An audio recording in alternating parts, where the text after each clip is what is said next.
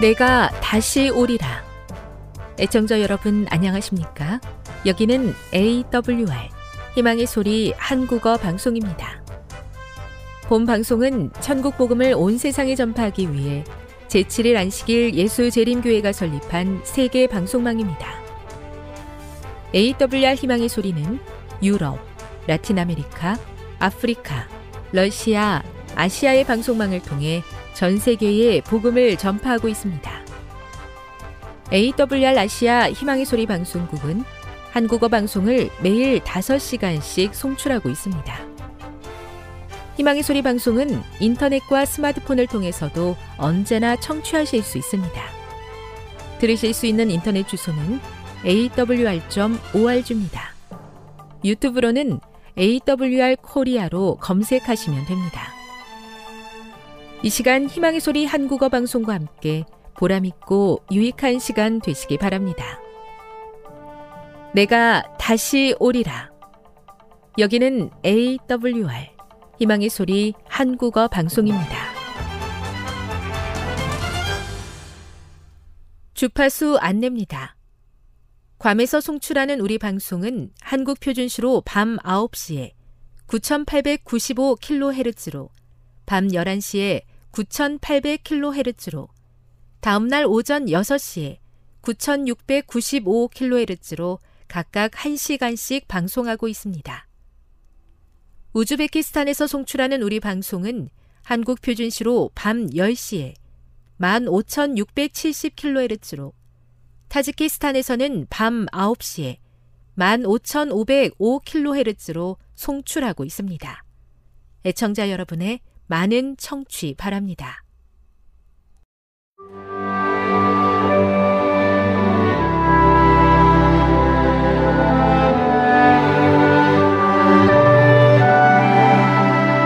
읽어주는 교과 넷째 날 7월 27일 수요일.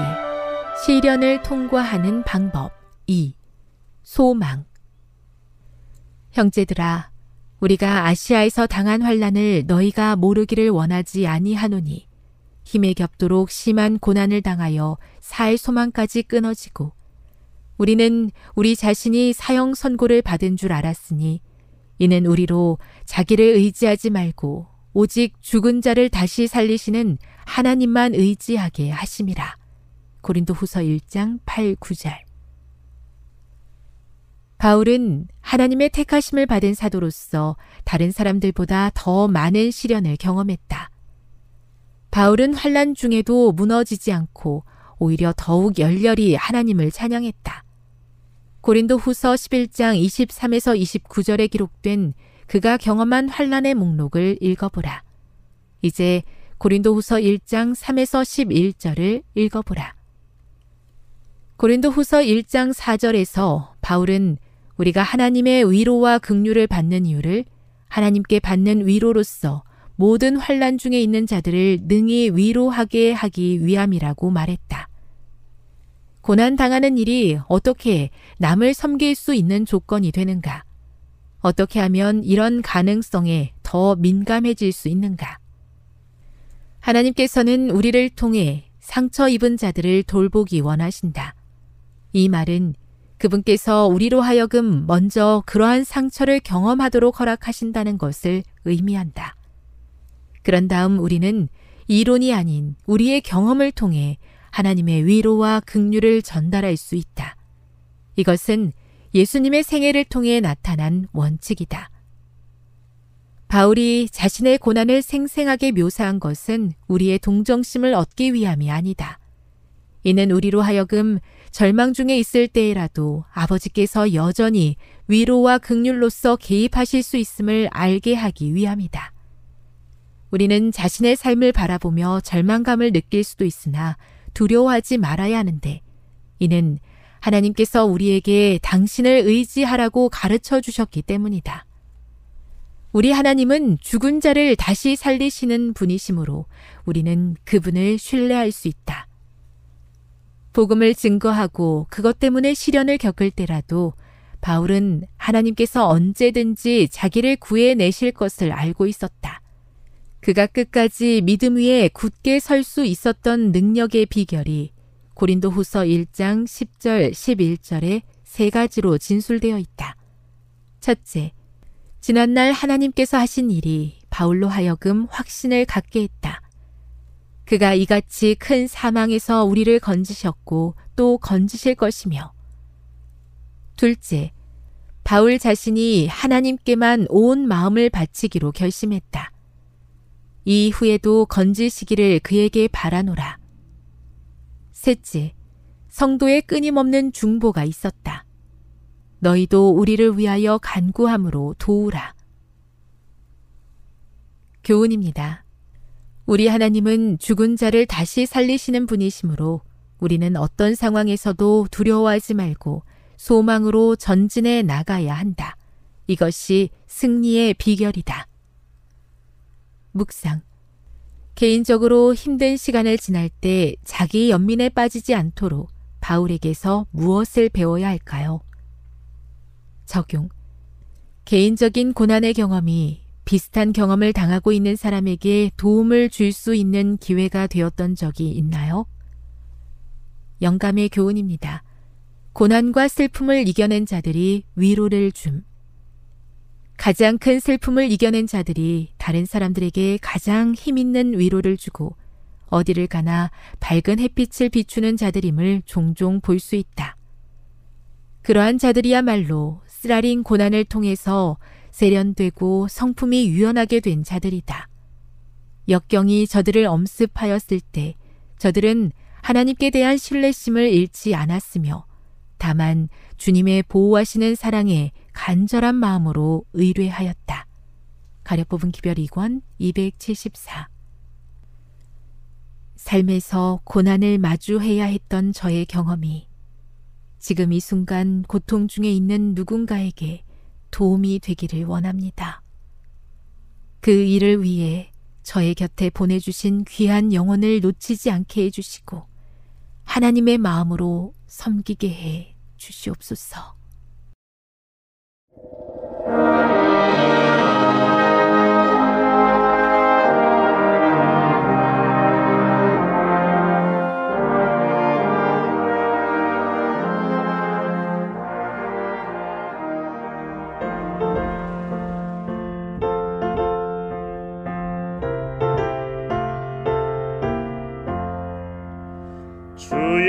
주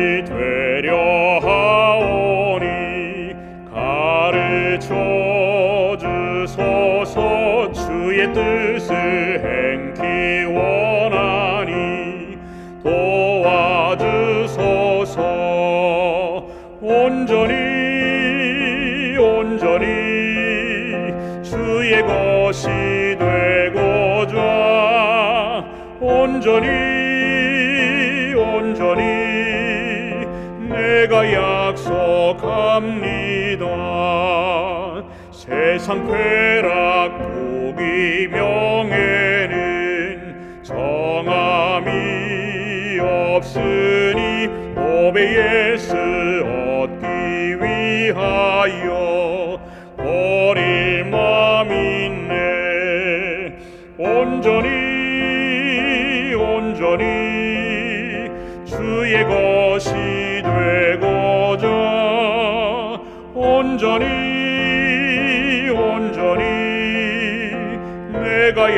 약속합니다.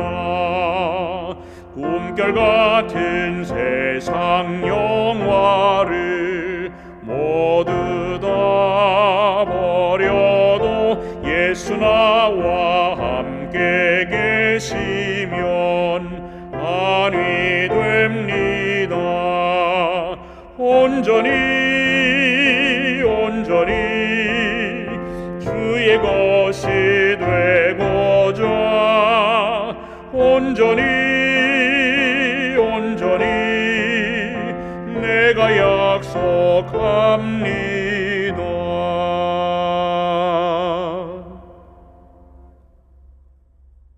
살아계신 하나님 아버지, 이 시간 각자 있는 곳에서 방송을 통하여 말씀을 듣고자 앉았습니다.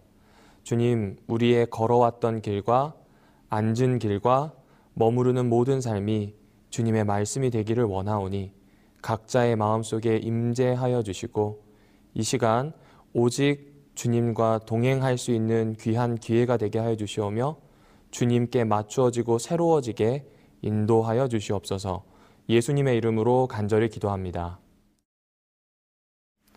더글라스 리차드 포즈베리 약 50여 년 전에 미국에서 육상 선수로 활동하였던 사람입니다. 어, 이 사람은 그렇게 유명하진 않습니다. 왜냐하면 그의 기록은 참 평범했고 중위권에 있는 선수였기 때문에 그렇습니다. 그의 주 종목은 높이 뛰기였습니다. 그 당시만 하더라도 정면 뛰기, 가위차기 두 가지밖에 없었습니다. 배를 땅으로 향하고 봉을 넘는 방법과 다위를 가위처럼 쭉 찢어서 넘는 두 가지 방법으로 높이 뛰기를 시도하였습니다. 포즈베리는 주니어, 대학, 시니어 시절을 지내면서 자신의 기록이 나아지지 않자 새로운 방법을 생각해내고자 연구합니다. 그리고 그는 결국 한 가지 방법을 찾게 됩니다. 바로 배면뛰기 포즈베리 플롭입니다. 배면뛰기는 배를 하늘로 향하고 등으로 발을 넘는 방식입니다. 이 방식은 그 당시에 단 한 번도 본 적 없는 이상한 방식이었습니다. 그래서 육상 지도자들과 동료들 모두 그 방식으로 연습하는 포즈베리를 비웃거나 성공하지 못할 것이라고 악담을 퍼부었습니다. 하지만 포즈베리는 꾸준하게 연습을 하였고 자신만의 스텝, 점핑, 그리고 착지까지 완전히 익히게 되었습니다. 그는 올림픽 대표 선수 선발전에 출전하게 됩니다. 어떻게 되었을까요? 대표 선수로 발탁됩니다. 1968년 포즈베리와 육상계의 운명을 바꾸는 경기가 그렇게 시작이 된 겁니다. 포즈베리는 좋은 성적을 가지고 최종 3인이 됩니다. 그 최종 3인이 되고 그는 마지막 시기에 도약하게 됩니다. 결과는 2m 24. 이 기록으로 금메달을 획득하게 됩니다. 전 세계가 깜짝 놀랐습니다. 아니 도대체 이런 방법으로 금메달을 따다니 대단하다 라고 하는 이야기로 바뀌기 시작하였습니다. 이때부터 사람들은 포즈베리 플롭이라고 부르는 이 배면뛰기를 연습하기 시작했습니다. 그 다음 하계 올림픽인 민헨에서는 높이뛰기 선수 중 30명이 그 방식으로 뜁니다. 익숙하고 정형화되었던 방법만 사용했다면 배면뛰기라고 하는 획기적인 방법을 절대로 알아내지 못했을 겁니다. 포즈베리는 게임을 바꾸는 사람이 된 겁니다. 자기가 익숙했던 것을 벗어나 새로운 것을 찾고 어쩌면 그것이 본래 선수들이 할 수 있는 가장 소중하고 좋은 가치 있는 기술임을 보여준 겁니다. 오늘 이 이야기를 통해서 우리의 모습을 바라보게 되면 신앙도 어쩌면 그렇지 않을까라는 생각을 해봅니다. 신앙도 우리가 너무 익숙하기 때문에 어쩌면 소중한 것, 성경이 본래 이야기하려는 것들을 지나칠 수 있지 않을까 하는 생각을 해봅니다.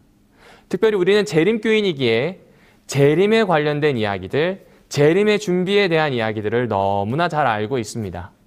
그리하여서 어쩌면 그 내용들을 휙휙 빠르게 지나가거나 응 당연히 이런 거야 라고 정답을 정해 두었는지도 모르겠습니다.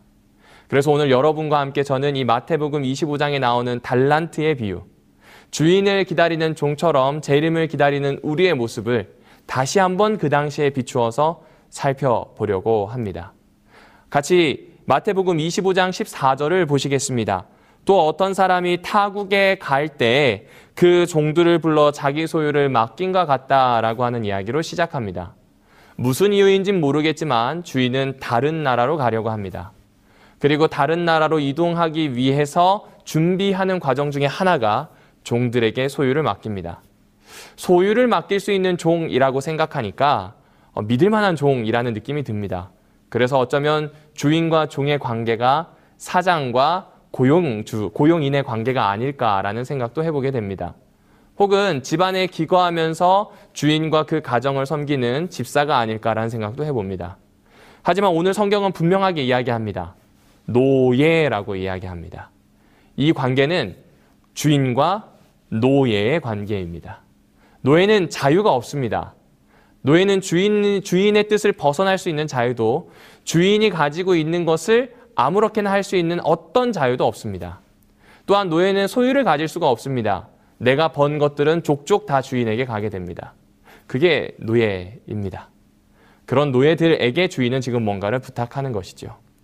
마찬가지로 오늘 예수 그리스도를 주인으로 모시고 그의 노예된 사람이 저와 함께 예배드리는 여러분이라고 표현합니다. 이것은 무슨 의미일까요? 우리는 그리스도의 노예로 살고 있는지에 대한 질문을 해볼 수 있다는 것일 것입니다. 오늘 저녁 기도하기 위해서 모였습니다. 여러분의 기도 제목은 그리스도의 노예다운 기도의 제목인가요? 아니면 여러분을 중심에 둔 제목입니까? 여러분이 회개하고 나아오는 그 모든 삶의 과정이 예수에게 초점 맞춰져 있습니까? 아니면 다른 어떤 것에 초점 맞춰져 있습니까? 재림의 준비를 할 때 제일 먼저 해야 되는 것은 예수 그리스도와 나의 관계가 주인과 노예의 관계임을 분명히 하는 겁니다.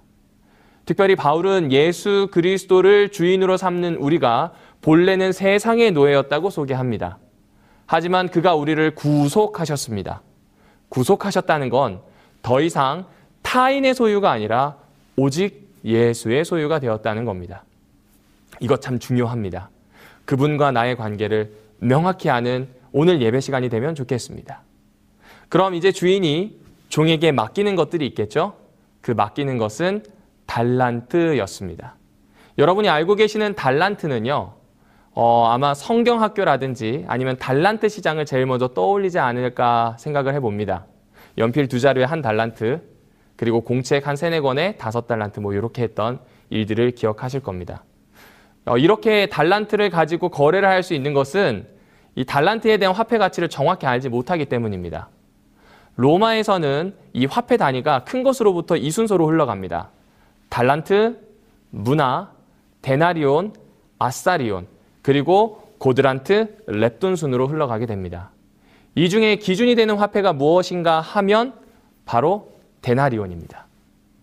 데나리온은 1일 정도 되는 품삯인데 그냥 품삯이 아니라 전문적인 일을 하는 사람의 품삯으로 보아주시면 됩니다.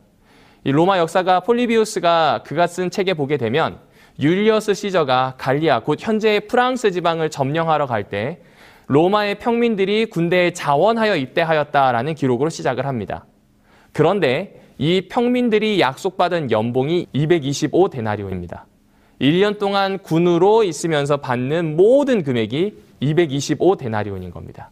그러면 225 데나리온이라고 하면 한 1 데나리온은 어, 한 16만 원에서 많게는 20만 원 정도의 가치를 지닌다라고 보시면 됩니다. 그러면 데나리온을 100배 한 것이 문화이거든요. 문화는 1600에서 2000만 원 정도 됩니다. 그리고 문화의 60배가 최고 화폐 가치인 달란트입니다. 약 10억 원 정도의 금액입니다. 엄청 큰 금액이죠. 이 금액은 로마의 고위 관료들도 임의로 집행할 수 있는 이 예산이 아니었다고 합니다. 반드시 황제나 원로원의 허락을 받아야만 할 만큼 큰 돈의 단위가 바로 달란트입니다. 그런데 주인이 노예에게 달란트를 맡겼습니다. 무슨 의미인지 이해되시나요? 그것은 바로 주인이 노예를 그만큼 신뢰한다는 겁니다. 아래 성경절을 보시게 되면 각각의 재능대로 맡겼다는 표현이 나옵니다. 누군가는 다섯 달란트를 맡길만 하다, 누군가는 세 달란트를 맡길만 하다, 뭐 누군가는 두 달란트, 한 달란트를 맡길만 하다, 주인이 정한 겁니다. 그런데 이 주인이 정한 것 치고는 너무 큰 금액입니다. 자신들이 아무리 생각해도 오늘 여기 나오는 종들처럼 다섯 달란트, 두 달란트, 한 달란트 받기에는 너무 부족한 사람들입니다. 더구나 이 돈을 관리하기에는 이들의 신분이 너무 미천했습니다. 전문적으로 돈을 관리하는 교육을 받지도 않았고 그저 무지렁이 농부로 살고 있다가 재산을 잘못 관리하여 파농하여 들어온 노예들인데 그들에게 이 엄청난 가치를 줍니다. 한편으론 두렵지만 한편으론 이 노예들이 감동할 수밖에 없는 것이겠죠. 이제부터 주인이 떠나 있는 동안 노예들은 각각 그 달란트를 가지고 행동에 들어갑니다. 먼저 다섯 달란트와 두 달란트 받은 노예들은 이렇게 행동합니다. 성경에 보면 바로 가서라는 표현이 나옵니다. 받자마자 바로 나갑니다. 그리고 장사를 해서 이문을 남깁니다. 각각 다섯 달란트, 두 달란트씩 남기게 됩니다. 그리고 오늘 우리가 주목해야 될 한 종이 있는데 그는 이 한 달란트를 땅에 묻습니다. 그리고 나중에 주인이 돌아왔을 때 이 달란트를 꺼내어 주인에게 다시 반납합니다. 자, 여러분이 보시기에 어느 종이 주인의 뜻에 맞추어서 일한 사람일까요? 여러분이 보시기에 어느 종이 가장 그 당시 생각으로 일반적인 행동을 한 사람일까요? 첫 번째 질문인 주인의 뜻에 맞추어서 움직인 사람이라고 묻는다면 다섯 달란트, 두 달란트가 맞을 겁니다. 그렇다면 왜 그렇게 생각하시나요? 그리고 두 번째 질문입니다. 일반적인 그 당시의 노예들이 했을 행동은 무엇이었을까요? 장사하는 것이었을까요? 아니면 땅에 묻어두는 것이었을까요? 이렇게 묻는 이유는 두 번째가 답이기 때문에 그렇습니다. 당시에 유대 지방에는 특별히 팔레스타인 지방에는 금융업과 상업이 발달하지 못했습니다. 특별히 유대 지방의 경우에는 구약에서 고리 대금업 자체를 죄악시하였기 때문에 이들은 금융 상업에 손을 대지 않았습니다. 대신에 농업과 성전에 필요한 제사를 위한 양들을 키우는 목축업 그리고 성전 기물을 만드는 수공업이 발달했습니다. 반면에 로마는 인도라든지 아라비아에 있는 사치품들을 들여와서 투자하거나 거래하기 위해 금융업이 굉장히 발달했습니다. 그렇다고 한다면 로마인 주인이 이 유대 노예들에게 달란트를 맡겼다고 할 때 유대 노예들이 일반적으로 할 수 있는 가장 상식적인 행동은 장사를 하는 것이 아닐 겁니다. 그들은 은행도 없고 금융사도 없기 때문에 땅에다가 받은 재물들을 묻어둡니다. 감추인 보아도 그러한 배경에서 읽으시면 도움이 되실 겁니다. 가장 일반적이고 상식적인 행동을 한 사람이 한 달란트, 그리고 무모하고 말도 안 되는 행동을 한 사람들이 두 달란트, 다섯 달란트 받은 사람입니다. 청중들은 이 이야기를 듣고 결론이 어떻게 날까 귀를 기울이게 됩니다. 예수께서는 그 결론을 이렇게 맺어 가십니다. 다섯 달란트 받은 사람과 두 달란트 받은 사람은 잘했다는 칭찬을 듣고 주인의 즐거움에 참여할 수 있는 기회를 얻습니다. 하지만 한 달란트 받은 사람은 어떻게 되었을까요? 그 사람은 주인에게 책망을 받고 그것을 넘어서서 쫓겨나게 됩니다. 모두가 놀라게 돼요. 일반적인 행동을 했고 상식적인 행동을 한 노예는 쫓겨나고 무모하고 사실 말도 안 되는 행동을 한 사람들은 칭찬을 받은 겁니다. 예수께서는 이 모습을 통해서 가르치고 싶으셨던 게 있었습니다. 유대인들이 익숙하게 생각하는 것을 넘어서 신앙을 하기를 바랬던 겁니다. 그것은 바로 무엇일까요? 하나님 나라의 주인 되신 예수 그리스도가 이 땅에 오셨습니다. 그리고 이 땅에 오신 예수 그리스도는 지금 이 말씀을 듣고 있는 청중인 유대 제자들에게 교회 공동체에게 분명히 하고 싶은 말씀이 있으셨어요. 달란트를 맡기듯 굉장히 소중한 구원을 너희에게 맡겼다라는 겁니다. 너희가 상상할 수 없는 가치의 복음과 상상할 수 없는 하나님 나라의 평안을 너희에게 약속하였고 맡겼다는 겁니다. 내가 잠시 떠나갔다가 돌아왔을 때 너는 어떻게 해야 하겠느냐를 묻고 있는 겁니다.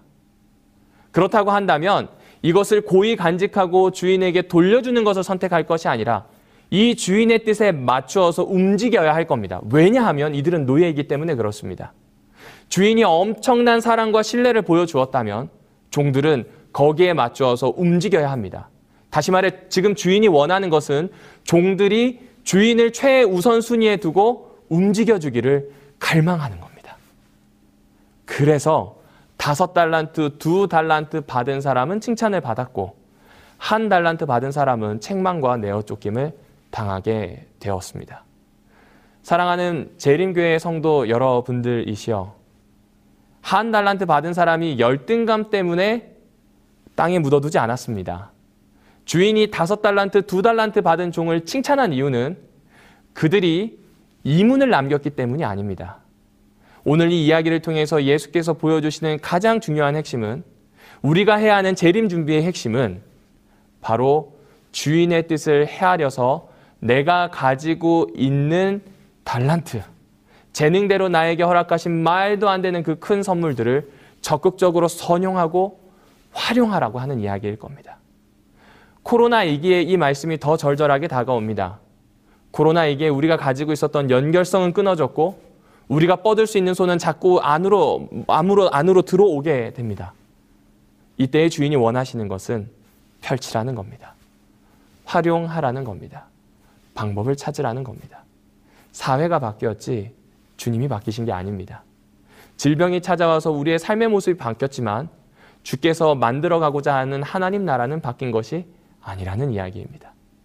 그러므로 오늘 이 시간 주인의 뜻을 가장 한 가운데 두고 살아가겠다고 그 뜻대로 살기를 결심하는 기도 같이 해보지 않으시겠습니까? 그리고 그렇게 살아내지 않으시겠습니까? 오늘로부터 시작되는 앞으로의 삶이 주 안에서 주님을 향한 삶이 되기를 바라며 말씀을 드리도록 하겠습니다. 지금 여러분께서는 AWR 희망의 소리 한국어 방송을 듣고 계십니다.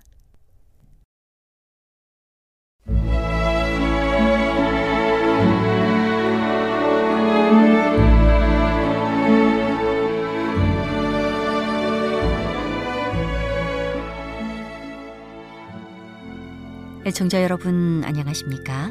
명상의 오솔길의 유병숙입니다.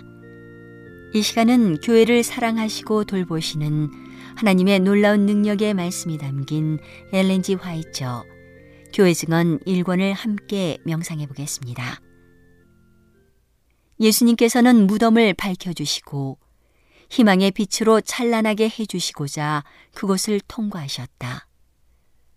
그리하여 우리가 죽음이라는 사건 앞에서도 기쁨과 소망을 갖게 하고 우리의 친구들이 예수님 안에서 잠들어 쉴 때 그들을 다시 만날 것이라고 말할 수 있게 해주었다.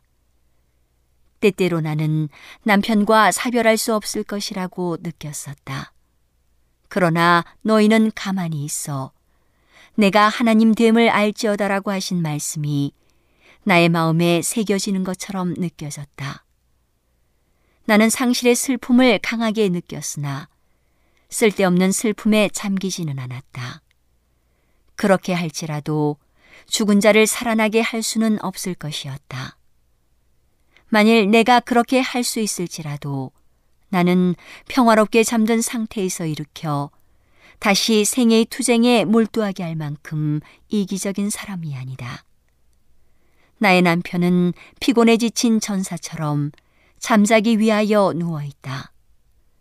나는 휴식을 취하고 있는 장소를 기쁜 마음으로 쳐다볼 것이다. 나와 나의 자녀들이 쓰러진 그를 자랑스럽게 기억할 수 있는 최선의 길은 남겨놓은 사업을 맡아서 예수님의 능력으로 완성시키기 위하여 추진해 가는 것이다. 우리는 그에게 허락되었던 여러 해 동안의 유능한 활동을 감사해야 할 것이다. 그리하면 그를 위하여 또한 그리스도를 위하여 우리는 그의 죽음에서 결코 잊을 수 없는 교훈을 배우게 될 것이다. 우리는 이 사별의 슬픔을 살아있는 사람들에게 더욱 친절하고 온유하고 관대하고 참을성 있게 사력 있게 해주는 기회로 삼아야 할 것이다. 나는 나의 구속주가 나와 함께 하실 것이라는 사실을 충분히 믿고 혼자서 평생 사업을 맡게 되었다. 우리는 잠깐 동안 전쟁을 치를 것이다. 그리스도께서 오시면 이 투쟁의 장면은 곧 끝날 것이다. 그때 그리스도와 함께 일을 하여 그분의 왕국을 발전시키고자 행한 우리의 모든 노력이 끝날 것이다. 전쟁에 앞장서서 밀려오는 악을 용감하게 저항하고 있던 어떤 사람들은 의무를 수행하는 중에 쓰러진다. 살아있는 사람들은 쓰러진 영웅들을 슬픈 마음으로 쳐다본다. 그러나 활동을 중단할 시간이 없다. 그 대열을 채우고 죽음으로 감각을 잃은 손에서 깃발을 취하여 새로워진 정력으로 그리스도의 진리와 영광을 옹호해야 한다. 과거에 결코 없었던 열성으로 죄에 대하여 흑암의 세력에 대하여 저항해야 한다. 이 시대는 현대 진리를 믿는 사람들에게서 정력적이요 적극적인 활동을 요구한다.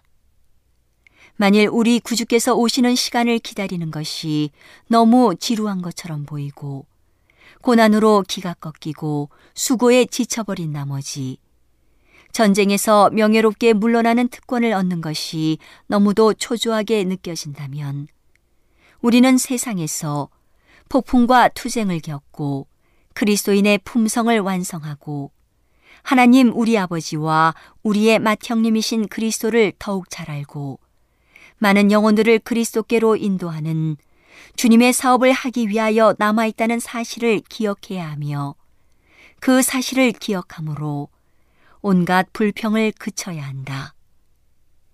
지혜 있는 자는 궁창의 빛과 같이 빛날 것이요. 많은 사람을 옳은 대로 돌아오게 한 자는 별과 같이 영원토록 비추리라.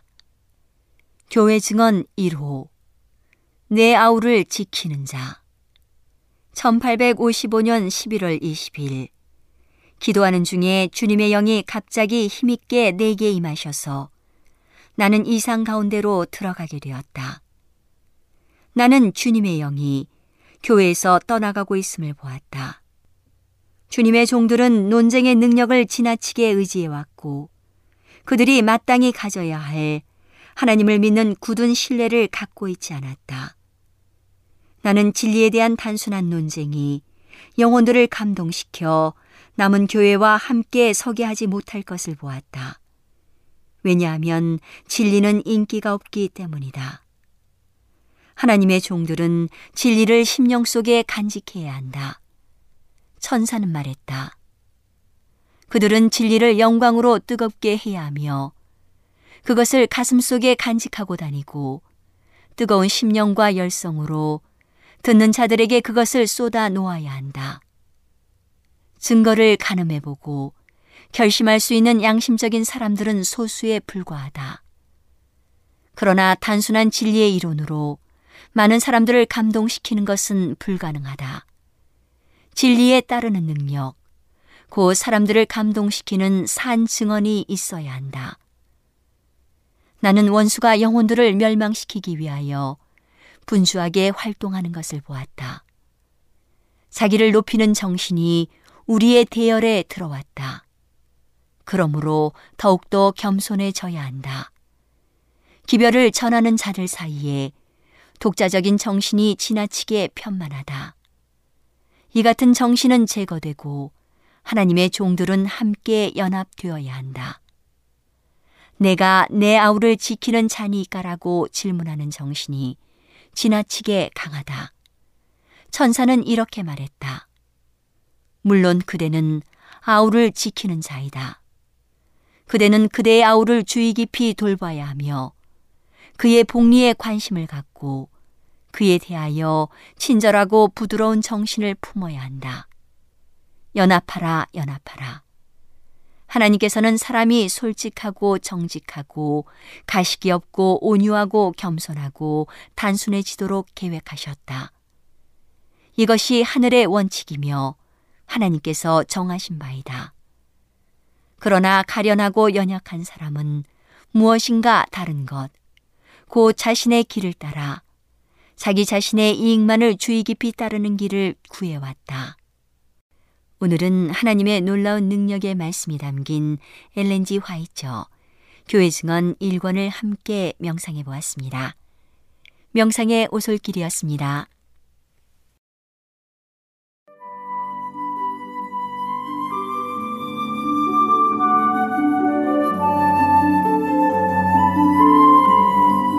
중 여러분 안녕하십니까? 생명의 양식 시간입니다. 잠언 27장 23절의 말씀을 읽겠습니다. 너의 양떼 형편을 부지런히 살피며 너의 소떼 마음을 두라. 저는 이 말씀을 볼 때마다 마음속 깊은 곳에서부터 진한 감동이 밀려옵니다. 저는 1988년 첫 목회를 어렵게 시작했습니다. 사실 저는 대학도 갈 수 없는 형편에 있던 사람이었습니다 제가 고등학교 3학년 시절 저희 집은 사람들이 쉽게 말하는 말 그대로 똥구멍이 찢어지게 가난했습니다. 시골에 살던 저희 부모님은 말 그대로 피죽 한 그릇도 제대로 못 드시던 시기였습니다. 저희 집이 얼마나 가난했는지 제가 고등학교 1학년 입학할 때 저희 부모님은 광주로 공부하러 가는 아들에게 운동화 한 켤레를 사주실 돈이 없어서 하얀 고무신을 신고 학교에 가라고 할 정도였습니다. 그랬던 저였기에 저는 고등학교 3학년 내내를 학교에서 청소며 갖가지 노동을 해서 수업료를 마련하고 끼니를 해결해야 했습니다. 다른 친구들이 모두 학교를 파하고 집에 가는 시간에 저는 학교 강당을 혼자서 청소해야 했습니다. 당시 교실 4칸으로 된 학교 강당은 3층에 있었는데 어린 나이에 제가 혼자서 쓸고 닦기를 다 해야 됐습니다. 특별히 추운 겨울이면 날로 피우는 일까지를 감당해야 했는데 그 일은 정말이지 쉽지 않은 일이었습니다. 1층 뒤편 화장실 뒤에 있는 석유 드럼통에서 석유를 따라 3층까지 운반을 해서 난로를 피워야 했습니다. 당시 우리 학교는 화요일, 금요일, 안식일인 토요일마다 강당에 모든 학생들이 모였기 때문에 일주일에 세 번 이상 강당을 청소하고 난로를 피우는 일은 어린 저에게 무거운 중압감으로 다가왔습니다. 거기다가 강당 옆에 마련된 상담실 관리까지 해야 했는데 상담실은 연탄 난로를 피우고 있었습니다. 저는 이곳에 연탄을 꺼트리면 안 되었습니다. 그래서 매일 3층까지 연탄을 나르는 일도 쉽지 않았습니다. 저는 그렇게 3년의 고등학교 생활을 했습니다. 그런데요. 어떤 부모가 자식이 그런 고생을 하면서 학교에 다니는 것을 좋아할까요? 혹시 모르겠습니다. 어릴 때 고생은 사서도 해야 한다고 주장하실 분이 계실지 모르지만 모든 부모들의 생각은 자신의 자식들이 편하게 공부만 하면서 학교에 다니는 것을 좋아하실 것입니다. 그런데 제가 그렇게 학교에 다니는 모습을 바라본 저희 부모님들은 얼마나 가슴이 아프셨을까요? 말은 안 하셨지만 그분들의 가슴은 천갈래, 만갈래 찢어지고도 남았을 것입니다. 그런 저희 집인데 제가 대학교를 간다는 것이 가당키나 한 일이겠습니까?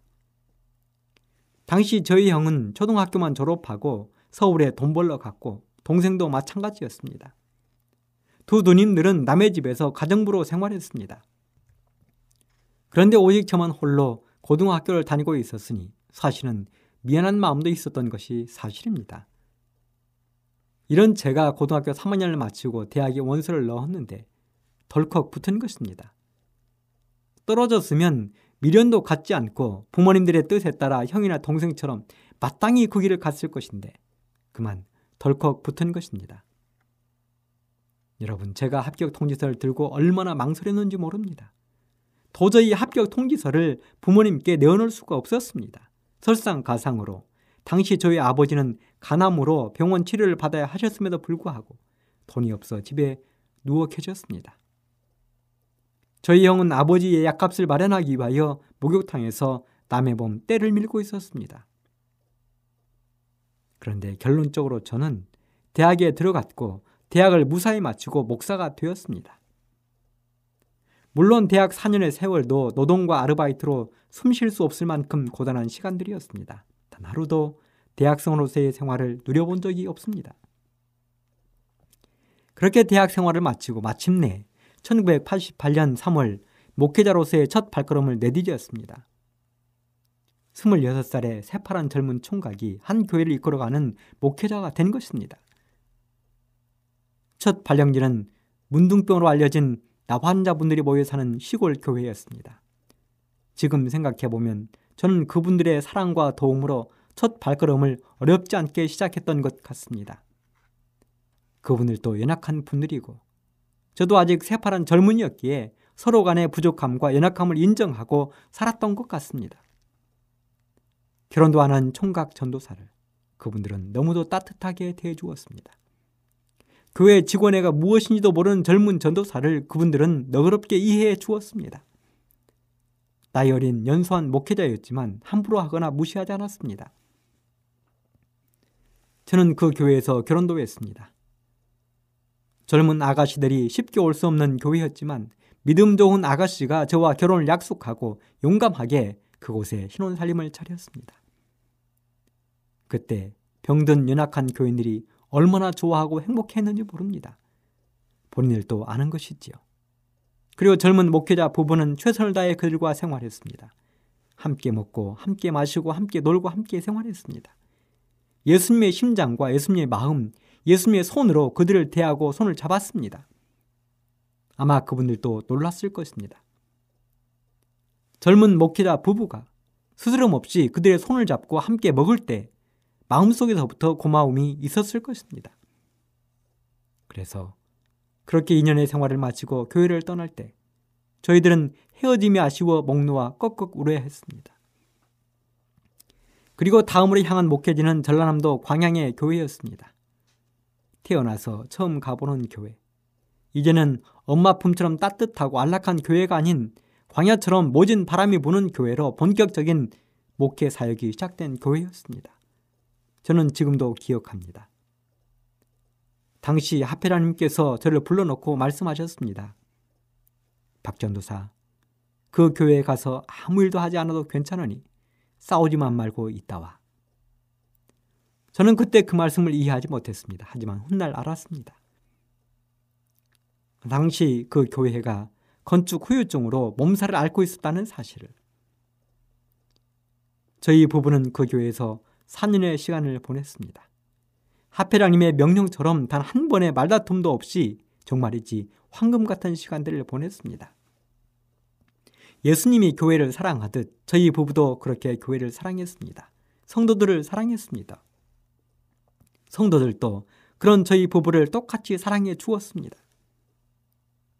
그런데 바로 그 교회에서 심무하던 기간 중 저는 1993년 봄 거룩한 목사 안수를 받았습니다. 교회에서 마련해준 까만 양복과 또 한복을 저희 부부 둘 다 다섯 옷이 차려입고 함께 목회를 나온 다른 세 분의 목사님 네와 더불어 목사 안수를 받았습니다. 그날 얼마나 떨리고 두려웠는지 모릅니다. 선대 목사님들의 여러 가지 질문을 받고 지도를 받았습니다. 서울에서 오신 연합회장님의 설교와 목회부장님의 안수 명령이 있었습니다. 그리고 머리에 손을 얹어 안수를 받았습니다. 그런데 그날 저희 목회 동역자들이 조금씩 돈을 모아 안수를 기념하고 축하하는 기념패를 만들어 주었는데 그 안수패에 보면 다음과 같은 글귀를 써 놓았습니다. 거룩한 하나님의 종으로 안수받음을 축하드리며 너의 양떼 형편을 부지런히 살피며 소떼의 마음을 두라는 하나님의 말씀에 따라 하나님의 신실한 종이 되시기를 간절히 바랍니다. 그렇습니다. 도저히 상상도 할 수 없는 목기자의 그 길을 저는 가게 되었고 안수를 받았고 안수를 받을 때 내 양태 형편을 부지런히 살피며 소떼의 마음을 두라는 동역자들의 패를 받았습니다. 그래서 저는 오늘 또 그런 심정으로 하루를 살아갑니다. 그런 저의 심정이 이 방송을 들으시는 모든 분들의 마음이 되기를 간절히 바랍니다. 네 양떼의 형편을 부지런히 살피며 네 소떼의 마음을 두라. 감사합니다. 할렐루야 다시 이별하고 다시 눈물하고 다시 슬픔 없는 우리 하늘나라 주님 오시면 눈물을 씻어주시리라. 할렐루야. 다시 이별하고 다시 눈물하고 다시 슬픔 없는 우리 하늘나라. 눈에 보이네. 주님 오시면 눈물을 씻어주시리라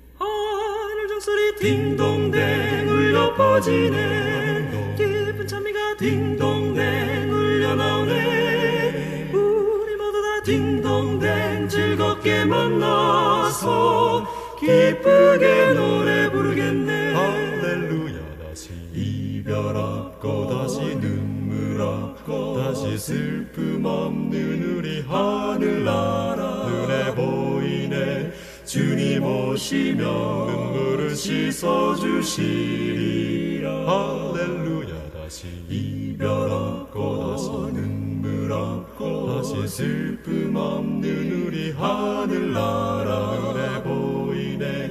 주님 오시면 눈물을 씻어주시리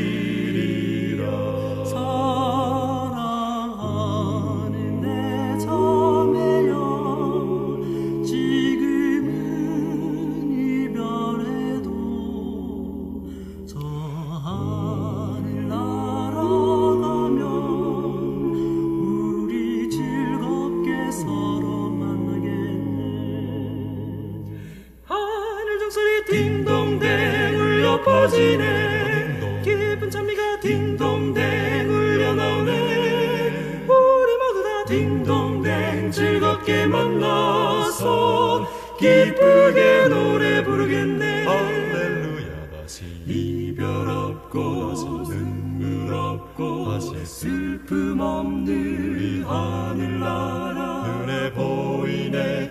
주님 오시면 눈물을 씻어주시리라. 할렐루야. 다시 이별 없고 다시 눈물 없고 다시 슬픔 없는 이 하늘나라 주님 오시면 눈물을 씻어주시리라. 할렐루야. 다시 이별 없고 다시 눈물 없고 다시 죽음 없는 이 하늘나라 눈에 보이네. 주님 오시면 눈물을 씻어주시리라. 할렐루야. 다시 이별 없고 다시 눈물 없고 다시 죽음 없는 오시면 눈물을 씻어주시리라. 씻어주시리라.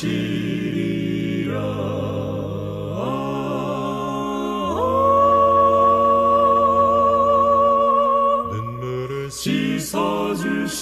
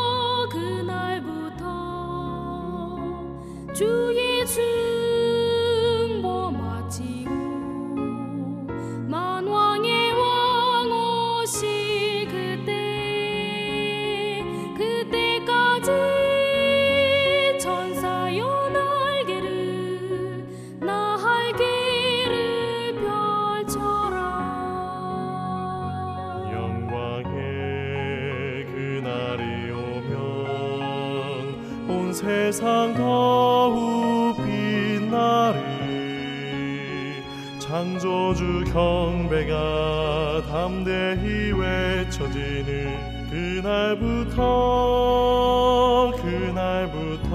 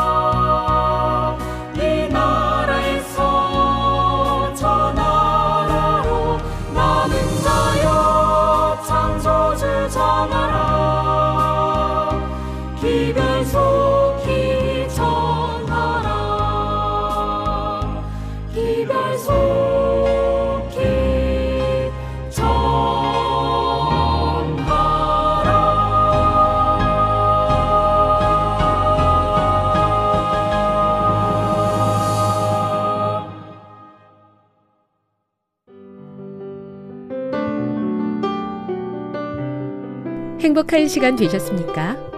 지금까지 여러분께서는 AWR 희망의 소리 한국어 방송을 청취하셨습니다. 방송을 청취하시고 문의를 원하시는 분은 우편번호 02461 대한민국 서울시 동대문구 이문로 1길 11 희망의 소리 방송부 앞으로 편지나 엽서를 보내주시거나 지역번호 02-3299-5296에서 8번으로 전화 주시기 바랍니다. 지금까지 함께 해주신 애청자 여러분들께 감사드립니다. 애청자 여러분, 다음 이 시간까지 하나님 안에서 늘 평안하십시오. 감사합니다. 내가 다시 오리라. 여기는 AWR 희망의 소리 한국어 방송입니다.